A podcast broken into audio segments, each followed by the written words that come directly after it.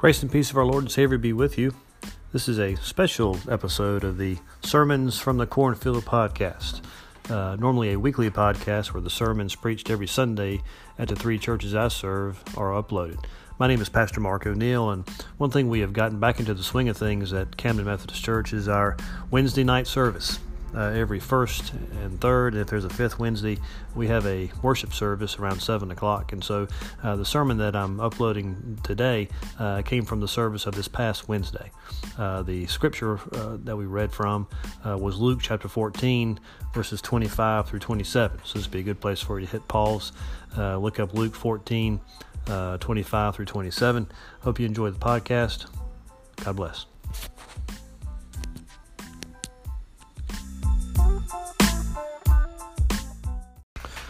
I have to admit, I had a difficult time honing in on the message for tonight.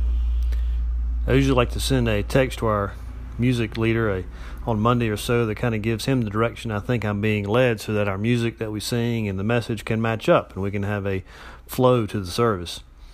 And I was getting ready to text him yesterday and maybe sensing that, he actually called me. And I had to tell him, hey, look, man, I got no clue about the message. And we talked about using the storm, the hurricane, and the many directions you can take from that as part of the message. He sent me a text of a saying to help me get going, and maybe you've seen it these last few days. It reads The weatherman says a storm is coming and everyone panics. The preacher says Jesus is coming and no one cares. That certainly does have potential. But still, I couldn't focus. I couldn't find that moment of silence just to listen for God.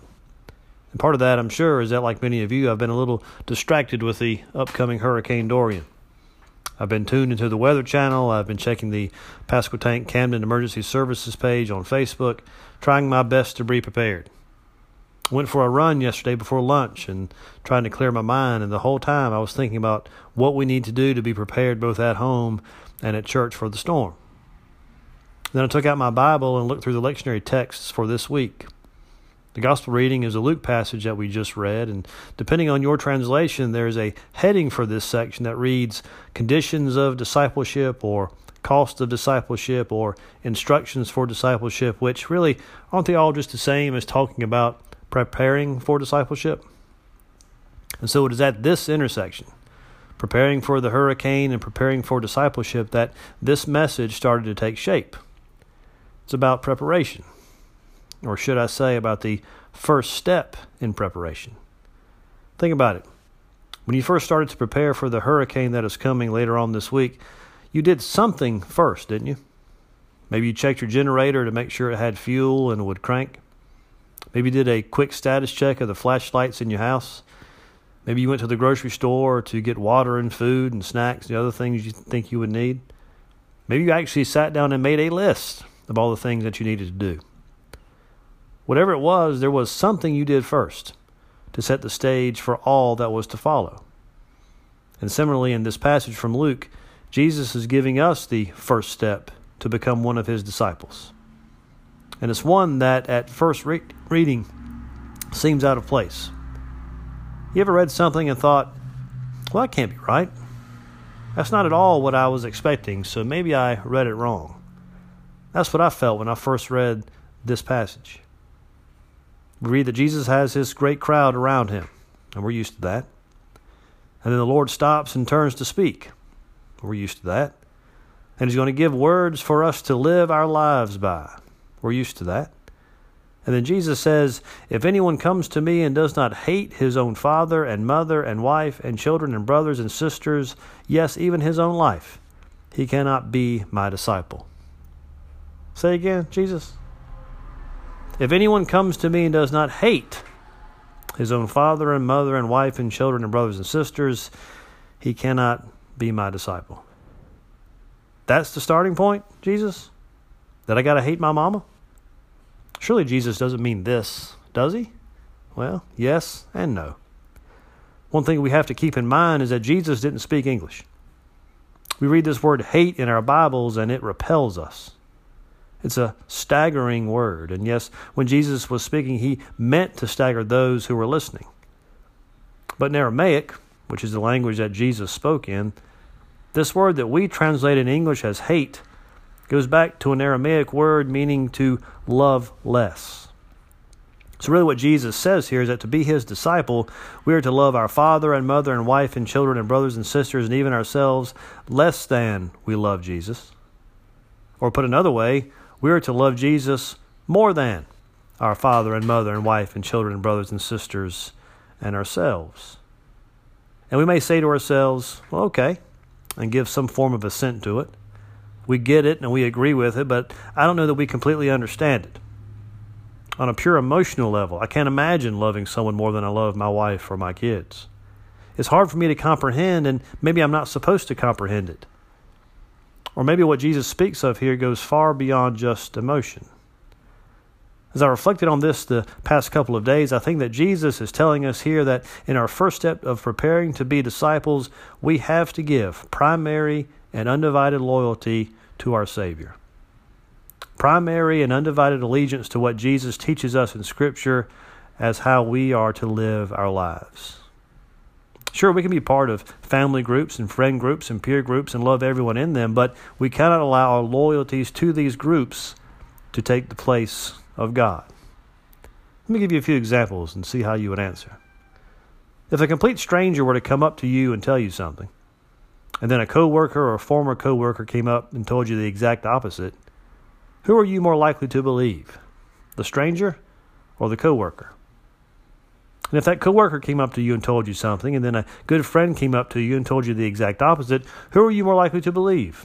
The coworker or the good friend? And if that good friend came up to you and told you something, and then your very best friend, the one that knows you better than almost anyone else in this world, came up to you and told you the exact opposite, who are you more likely to believe? The good friend or your very bestest friend?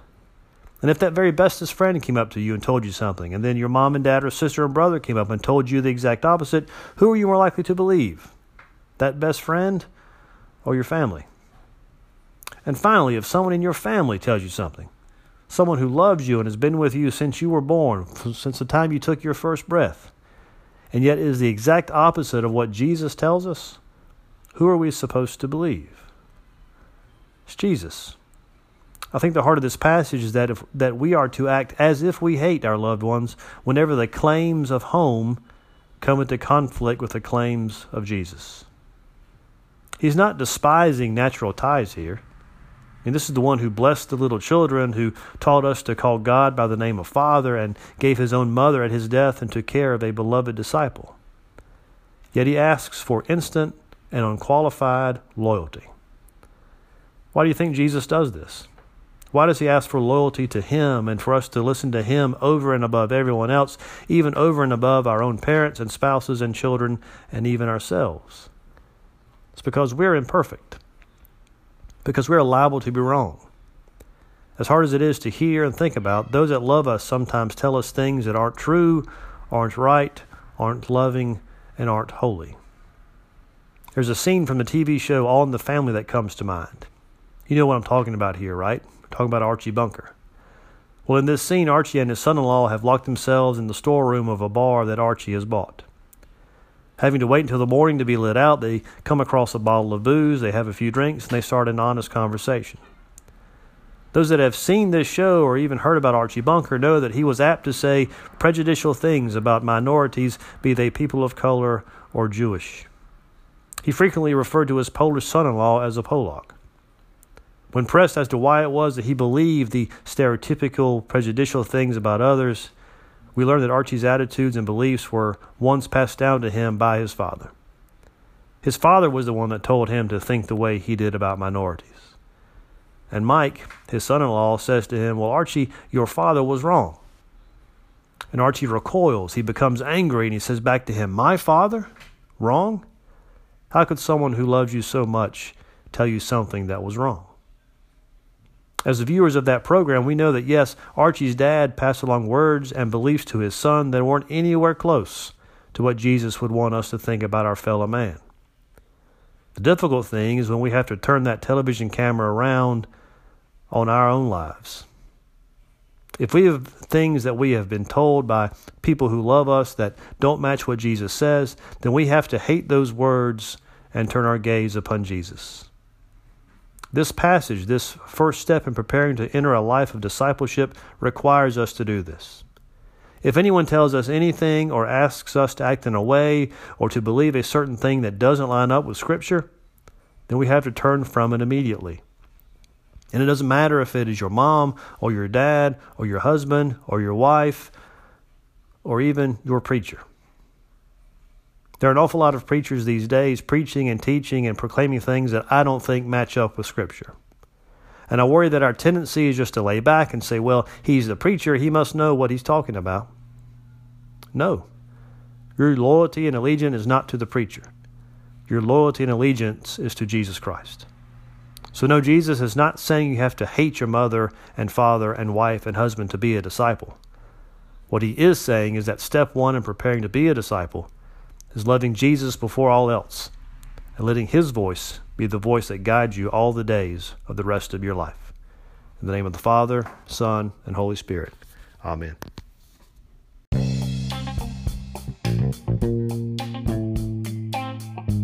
I hope you enjoyed this special episode of the podcast. Until next time, God bless.